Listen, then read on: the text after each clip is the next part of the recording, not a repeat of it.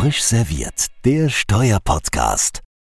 Ja, dann würde ich sagen, herzlich willkommen äh, wieder alle Zuh Zuhörerinnen und Zuhörer zu Hause an den Geräten. Heute zu einer Ausgabe, die wir wiederum auf Englisch machen. Der Christian Käser wird gleich unseren Gast auch vorstellen äh, und sagen, ja, woher er ihn auch kennt. Die, äh, unser Gast heute ist also äh, vom Christian Käser sozusagen akquiriert worden, wenn ich das so sagen darf. Und heute werden wir das Ganze auf Englisch äh, aufzeichnen. Die Frage ist vielleicht, warum? Ganz einfacher Grund, wir bekommen ganz, ganz viele Anfragen, auch immer, dass wir gerne etwas auf Englisch machen sollen. Äh, natürlich von denen, die Englischsprache als Muttersprache haben. Das heutige Thema, glauben wir, bietet sich dafür an und deswegen sprechen wir, switchen wir jetzt aufs Englisch. Christian, what is our, who's our guest today and what's our topic for today? Yeah, Arne, Arne thanks a lot. And uh, our guest today is Peter Hongler, um, professor for tax law at the University St. Gallen. Um, and actually, Peter and myself, we met last year, December, that was, uh, at um, an event of the uh, United Nations, which was uh, being held at the University of Columbia. Uh, I unfortunately could only participate virtually. Um, and uh, and Peter had the pleasure to really be there in person physically, which is much more fun. And the meeting was about um, ESG, um, or actually it was more about sustainability and taxes, the United Nations Sustainability Development Goals, um, which there are 17 of.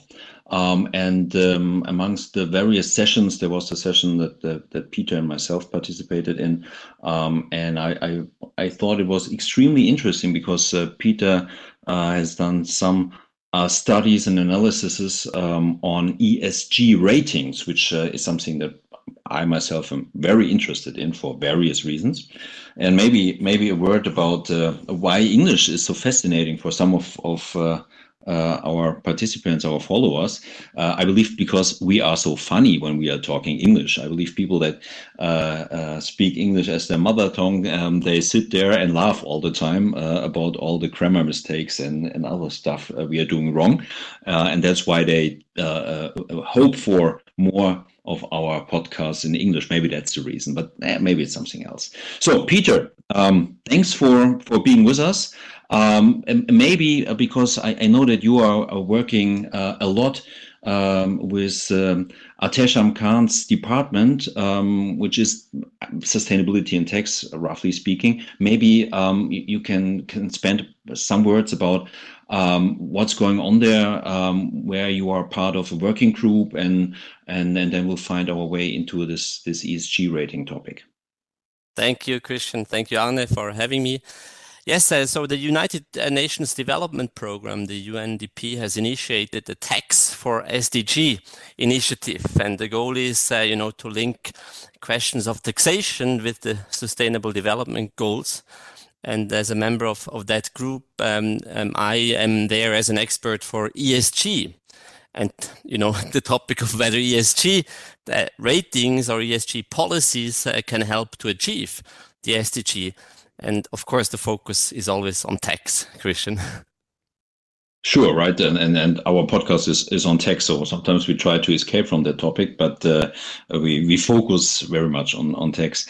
Um, yeah, sustainability um, and, and and taxes um, from from the uh, perspective of the International Chamber of Commerce, which I represented at those uh, UN meetings. Um, well, we looked at the 17 SDGs, those Sustainable Development Goals, um, and on a high level uh, it's it's not very complicated to find um, some some links, some relation uh, between sustainability and sustainable development and, and taxes. For example, uh, the fight against poverty needs resources, and yeah, well, the funds from governments, well, they they mostly come from, from taxes. So there there are some very obvious connections. Um, the, the the topic that uh, then is getting a bit complicated is measuring um, how corporates, how taxpayers um, behave on on sustainability uh, index, sort of. Uh, especially when it comes comes to tax, and there are various um, ways to to um, address those those ratings. Um, and, and you looked at them, Peter. Um, so is it correct that there, there there is a lot of diversity, a lot of variety in in those in those ratings, and and and is there a, a common ground for them which uh, which you can see?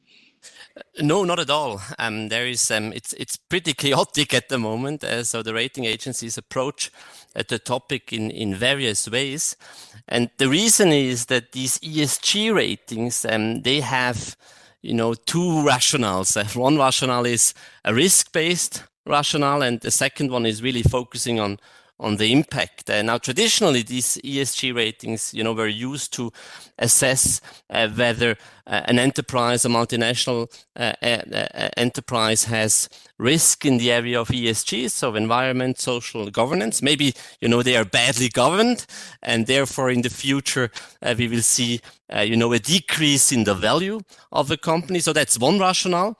And the second rationale is, is the one you just outlined, and that's the SDGs. So the SDGs, the Sustainable Development Goals, that's an international um, um, common standard, a normative agreement. And the question is whether uh, a multinational enterprise has a positive impact on these SDGs. And the two stories, let's call them stories or rationales, are mingled right now. So if you look at how rating agencies assess whether an MNE is behaving well for tax purposes depends on whether they do a risk assessment or an impact assessment. The risk assessment would, for instance, uh, mean that you look um, at the tax controversies, so whether a multinational enterprise has a lot of controversies, because that could, in theory, be a sign that uh, you know um, they are not governed uh, in an appropriate form. If you look at impact, uh, for instance, you could um, look at whether um, um, um, a multinational enterprise commits not to commit briberies and not to pay any um, uh, um, um, briberies to, to, to governmental agencies because you know corruption and, and bribery really have a bad impact on the development of countries. So I think that's that's the current standard. So we have huge diversities in, in how rating agencies approach the topic, and that makes it very complicated for us as investors or for us as, as people involved uh, in, in that area uh, to assess whether it's really a good or a bad company from a tax perspective. Yeah, that's that's quite interesting, Peter. Um, just touching on on one element of it. If you look now at the question about sustainability and tax, I think it really starts a lot with transparency to begin with. To what extent do we report about that? Maybe maybe you can share a little bit your view to what extent that is sufficient if you look at ESG and what's what's the the thinking, the consideration behind why transparency is is so important. If you now look at it and look at um, yeah the ESG and tax, just looking at GRI two seven as as one one of the standards as an example. So so maybe you can you can explain a little bit to our readers what's the logic behind. Yeah, so one logic about transparency is, of course, you know, focusing on, on risk reduction. So if, if I'm as an MNE, I'm transparent on how I govern my tax risk, of course, an investor can really assess whether there is a risk or there is um, not the risk. So that's that's one purpose of why we, we focus on transparency, on non-financial reporting, why there is you know a specific standard within GRI focusing on tax. Now it gets a lot more difficult when we try to link um, transparency, additional transparency requirement to the impact rationale. So whether that's really good for the world or not, whether that's good for the SDGs or not, then it gets more difficult. And I'm not that sure whether, you know, disclosing more information really have a positive impact on the SDGs. Because, you know, the elephant here in the room, Arne, is um, how governments spend the money. So paying taxes, of course, seems to be something good, but it all depends on whether the government spends the money in an effective form in the sense that it leads to an enhancement of the SDGs. And that's, you know, the difficulty we are facing right now. Mm, that's, uh, I believe it's very important that you mentioned that uh, the two topics, so ESG in general and and the SDGs are, are mingled uh, a lot because I sometimes have the feeling that under the umbrella of ESG, many interest groups uh, try to follow up with stuff they always wanted, and now they have a new lever for it, and that is ESG. Yeah, so this is a lot of NGOs now jumping on the train, uh, and all of a sudden, uh, everything that they always asked for uh, is is an important element of achieving ESG. Uh, from a strictly investor perspective, um, I totally understand when you say that transparency is is good for understanding the risk position and therefore um, the prospect of my investment. But on the other hand, um, even investors would say, ah, transparency that everybody uh, gets, including tax authorities, uh, might um, might then create or change the risk profile by itself. Yeah, so that is something that you hear from industry. Um, if we um, lay open and disclose all the risks that we have, even smaller ones, where the likelihood is smaller, then we finger point tax authorities and audits to those areas, and guess what? They will go for them, uh, and we will have much more disputes. Um, even so, at the end, some of them we might we might win. Yeah, yes, absolutely, agree. And and and you know, one one one problem here is what can we derive from the uh, published information, from the, the the information that has been made transparent. For example, we have looked at all the existing recommendations you will find in the market in the area of taxation. And one recommendation that is often used is whether an MNE has published a tax policy. And I, I, don't know whether you, Christian, I have not checked that uh, um, in your um, in your enterprise whether you publish your tax strategy. But if you look at these tax strategy and, and they are available, um, a lot of them are available, they all look very similar. And frankly speaking, I don't really know what you can derive from these tax policies that would separate one uh, company from the other because you know the content there is really a bit opaque. So i think we we are in a, again as mentioned in a chaotic area and we need to understand uh, in the next years we need to better understand what kind of recommendations are really helpful.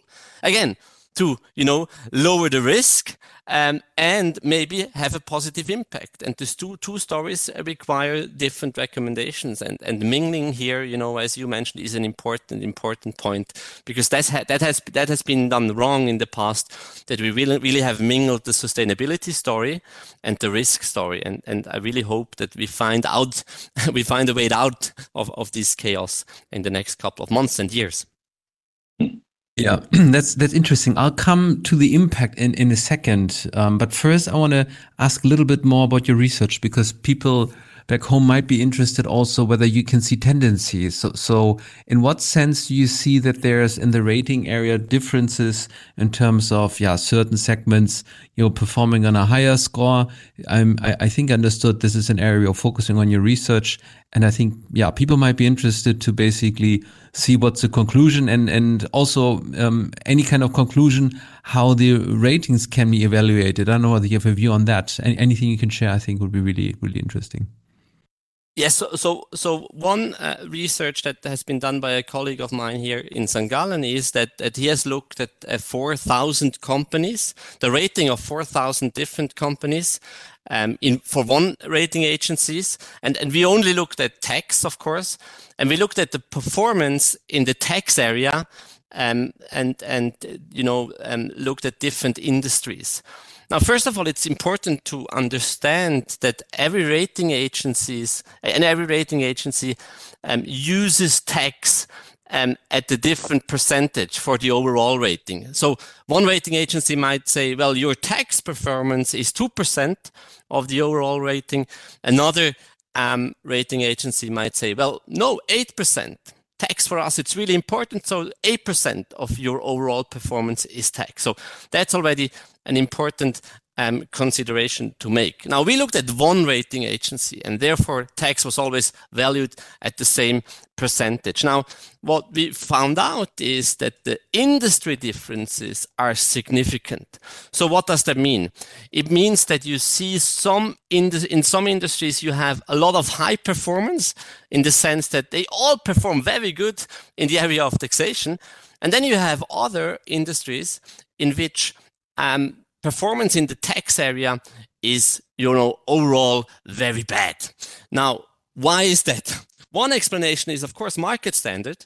Um, you also see that in financial reporting that certain market standards develop. You look at your competitors, how they do it, and if they publish a tax strategy, you publish a tax strategy. So you all perform better in the area of taxation. Another explanation, of course, might be window dressing, because what we see is that maybe industries which have higher ESG risks in other areas for instance, the oil industry, pipeline industry, metal industry, um, that they might focus on tax and they might try to have a better tax rating in order to offset it with, um, you know, bad rating in other ESG areas. And that's, that's potentially an explanation of, of our research result because the differences are significant. We are talking about, you know, numbers that in the best industry, uh, you have an overall rating of 70% and in the worst industries of 5% maybe. So so it's really a significant differences a significant difference and and and that's important to consider. Now what could be done I think one problem here is that you know these ESG ratings are done in the same, or some of them are done in the same way as financial ratings. So in financial ratings are normally you know a spectrum between triple C and triple A, uh, for instance, and now the rating agencies do exactly the same for the ESG performance. And if you do such a spectrum analysis, then of course it's easy to offset. Now, the question is whether we should really do it in the same way, whether we should not apply a completely different logic um, to rate the performance of, uh, you know, companies in the ESG area. And one example or one idea could be, for instance, that we just red flag some companies. We would say, well, company A, um, you are in an industry which is really, really dangerous for the world, which is really, really dangerous for the SDGs we should not invest in, um, you know, in your capital. Um, but we should be careful if we start to offset tax performance with other areas because then it gets difficult to to derive a clear message or of whether the impact again is positive of a company or not. Hmm. That's quite the, the, interesting aspect that you mentioned is uh, this offsetting uh, and, and and the differences between the industries. If you were touching up on the extractives oil industry, for example, I mean extractives are forced to disclose their country by country rating for quite a while, and disclosing your country by country reporting gives you credit for those ratings, right? Um, so if other industry groups uh, such as mine uh, and companies don't disclose it, you will always fall behind. Uh, so so actually um, the the more dangerous industry groups in uh, yeah dangerous right uh, from an SDG perspective um, uh, already being forced to to be more transparent than harvesting the credit. That's that's interesting. And by the way, you asked if we have a tax strategy. Sure, we have a tax tax strategy, but it's I would say uh, uh, as valuable as all the other uh, tax strategies. So it's it's very very high level. Um, and I, am still surprised that uh, when you receive questionnaires for ESG ratings, and, and they are really multiple pages, so, so like 50, 60 questions, that they ask for stuff like Does your tax strategy include that you adhere to the arm's length principle? I mean, it's it's it's a legal prerequisite. I mean, who doesn't uh, adhere to the arm's length principle, or who wouldn't say so? But you would get a, a, credit if you include that in your tax strategy. So if you look at, I mean, I'm sure you looked at many of those those questionnaires. Uh, how would you rate um, the, the questions in itself in terms of are they really uh, creating valuable insights uh, into ESG or SDG ratings for companies? That, that's exactly that's exactly the, the the problem that I see as well. I mean, commit, committing, or another example is, you know, some standards require that you follow not just the letter, but the spirit of the law. Ah. And, and whether you commit to that, I mean, all of us would agree to that commitment because we have to follow the spirit as well. Uh, because normally, even in a uh, um, in an interpretation methodology, you would apply the spirit as well. So so that's that's a good example. You know, following the arm's length principle. Of of course, all multinational enterprises follow um, um, the, the, arm's length principles, uh, unless you know maybe they in, are invested in Brazil because they have a different logic or still had a different logic until recently.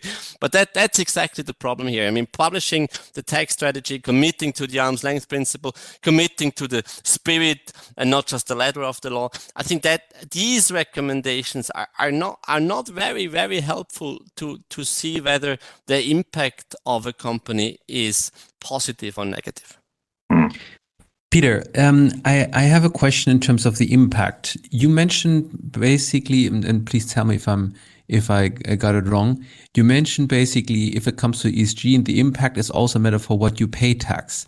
And I want to just put this a little bit in context because if you look at the nowadays reporting standards, it's a lot also where do taxpayers pay their taxes. So country by country reporting, as we know, is part of the GRI 207 and as part of the um, reporting packages. Also, if you look into other standards, you find this is a recurrent pa- pattern.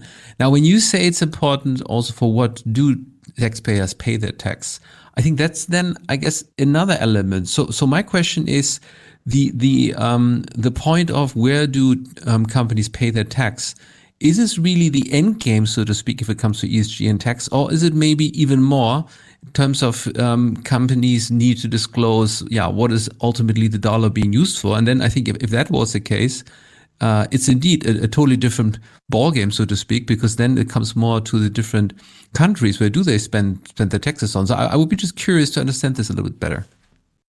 Yeah, yes, that that that this is actually why why we we started to to do research uh, in the area because we felt uh, a bit um, you know that that the logic behind the entire ESG rating in tax matters um, follows the assumption that paying taxes has per se um, a good impact and and a positive impact.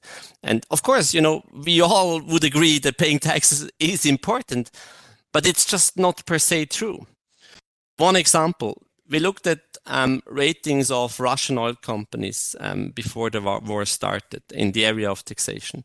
And uh, some of them were best in class um, um for some rating agencies. Now, does that make sense? Does it make sense to rate a company that pays taxes in, you know, a state which is a, about to, you know, aggressively enter another country, start a war? Um, is that really, you know, a decisive factor? Um, so I think it, it boils down really to that question of what do governments do with the revenue um, they receive? And I think we need to address the question um, because otherwise we, we, we, will not have a positive impact uh, with our tax payments. And that will also, you know, put pressure on governments um, to change maybe uh, their uh, spending policies. So, so I think that's that's here really the elephant in the room. But of course, there is some recommendation or some behavior which has unconditionally a positive impact. And one example I mentioned: no bribery, no corruption. I mean, that's unconditionally, undisputed. That you know, if MNEs commit themselves not to bribe any tax authorities, not to engage in any corruption in the area of taxation, of course, that has a positive impact on the SDGs because bribery and corruption are per se bad. But that's only a small part of the story. The large part of the story is, of course, again, whether tax payments per se have a positive impact or not. And I think we need and we have to address that question in the next couple of years. But that will make it very, very difficult because um, I, I, totally see your point. Um, but the the more you infuse those indirect uh, effects, uh, the more complicated it's it's getting to really measure it. Uh, but on the other hand, if you don't look at them, um, the ratings are simply not comparable. They're they're sort of uh, unfair, uh, and and that is true for many of the components. Um, I remember that uh, some some of those ratings, many of them actually, uh, focus uh, also on the amount of tax disputes that a company is having. Uh, and actually, um, you mentioned Brazil. If you're doing business in Brazil um, and, and, you're having less than a couple of hundred tax disputes, you're either really small or doing something wrong. Um, because in, in, in, indirect taxes, they automatically uh, issue adjustments, which uh, most of the time are not correct, and, and you have to litigate against them. Um, otherwise, you simply swallow uh, unjust um, tax burden. So yeah, sorry to interrupt. Just one, one, one important remark here. My argument is not that we necessarily need to have a tax rating. um, that's that's not my argument. My argument is more that you know if we really want to assess whether the tax behavior has a positive impact or not, we need to look at how governments spend the money. And that is, and there I agree with you, Christian, extremely difficult. So what's the conclusion? Maybe tax, as we currently understand it as part of the ratings, is not you know a good indicator of, of whether a company has a positive or negative impact so maybe we should think about you know moving tax at least to a large extent out of the impact assessment of a company and focus on other areas such as, for instance, CO2 emissions. Mm-hmm. Or, the interesting thing is also if we just think along those lines, if you make a decision as a company to invest in one uh, state where the tax rate is 25%, uh, in contrast to 30%, 25% might be more sustainable if the money is being used for ESG goals. No, I think if, I mean, I can break this down. It's a little bit unusual way of thinking, but I guess from my perspective, that kind of what boils it down to if you want to have the impact and transfer to a company level.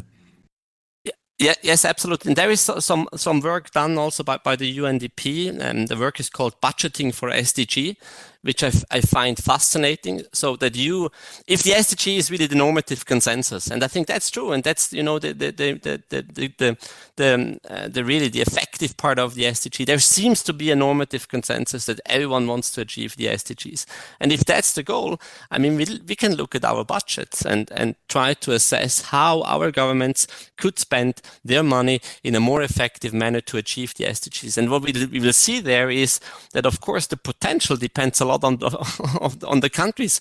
Um, so, for instance, Germany and Switzerland, our countries uh, for SDG 1 and 2, so no poverty, zero hunger, basically we have fulfilled uh, the indicators uh, that were published by the United Nations. So there is no poverty, no zero, there is no hunger, at least in absolute number in these, in these uh, countries. But for other SDGs, for instance, on consumption, of course, our countries are really bad um, because, you know, we have uh, um, a too high consumption of, of commodities uh, per per uh, per inhabitant, and and I think that work is very important in the future. But that's I think a, a different story than you know assessing whether a, a company has a positive or negative impact. Mm. I mean, the, the focus on the SDGs, I believe, uh, is so far, unfortunately, uh, underrated. Um, speaking about ratings, um, because that really should be the decisive element. It, it's as you as you mentioned, this is a normative consensus uh, around all the, the, countries of the globe. Um, and and it's measurable uh, most of the time. So this is this is really a good a good metric in, in a way, and it should be the north star uh, for for looking at at taxes and, and sustainability. Um, and I believe if if we talk about SDGs, um, they should also be a north star consistency within the international tax landscape. Um, I'm still surprised that um, was in Pillar 2, for example, so the global minimum tax, um, there is no uh, exemption or special rule for tax exemption, tax credits, tax benefits, which contribute to achieving SDGs. For example, tax credits for investments in re renewable energy. Um, and, and stuff like that. So in, in a way, there is an inconsistency and that should be um, one of the, the core areas and core focuses for governments to, to get rid of those inconsistencies and really align tax systems with the SDGs. Absolutely, and and and I think the narratives are important. And and one personal goal I I have here is to make the narratives uh, transparent. And you know, if you follow the pillar one and pillar two debate, the narratives are often, you know, this is going to be good for the world. We will have lower inequalities. We will have a more sustainable uh, um, um global environment, etc. Again, it's it's simply not true. it's simply not true. I mean, we would have to look at the details. How much revenue is, is generated? How do you know the countries spend um, um, um, uh, their money? And you know, what is the impact on, on existing, as you mentioned, maybe positive incentives in the area of sustainability. And then we need to offset the negative impacts and the positive impacts. And we, we, we really have to look whether, you know, the whole project um, uh, is um, SDG enhancing or not. And, and I think these narratives need we need to be clear here when we use the term sustainability in the future for all uh, uh, tax policy projects. Pillar one and pillar two are not necessarily sustainable. That's yeah. simply not true. We need to have a detailed assessment. I'm not, I'm not here per se arguing against these projects. I'm just saying we need to be careful when we, you know, do international tax policy and domestic tax policy that, that we are transparent um, with respect to the narrative. Well, but it's, uh, I, I, believe we're coming to an end here. And what you mentioned um, uh, is sort of a gateway into one of our next podcasts where we are going to to speak with uh, um, the colleague we mentioned already, Atesham Khan from the United Nations Development Office, um, and uh, we'll go more into details about those matters, um, SDGs and, and taxes and inconsistencies, aligning the systems, what's in there, how is the UN uh, developing their their tax stand further. Uh, I believe there will be uh, another very very very interesting discussion.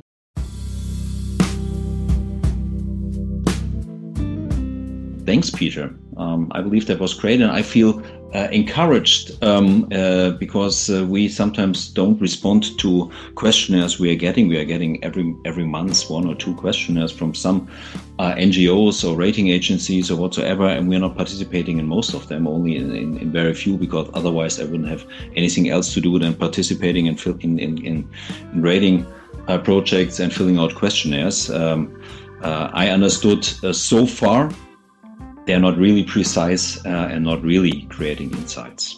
Thank you, Christian. It was a pleasure, and, and let's hope we find a way out of uh, out of this uh, chaotic area in the next months and years. Well said. Thank you so much, Peter. Thank you, Arne. Goodbye, all. Bye bye.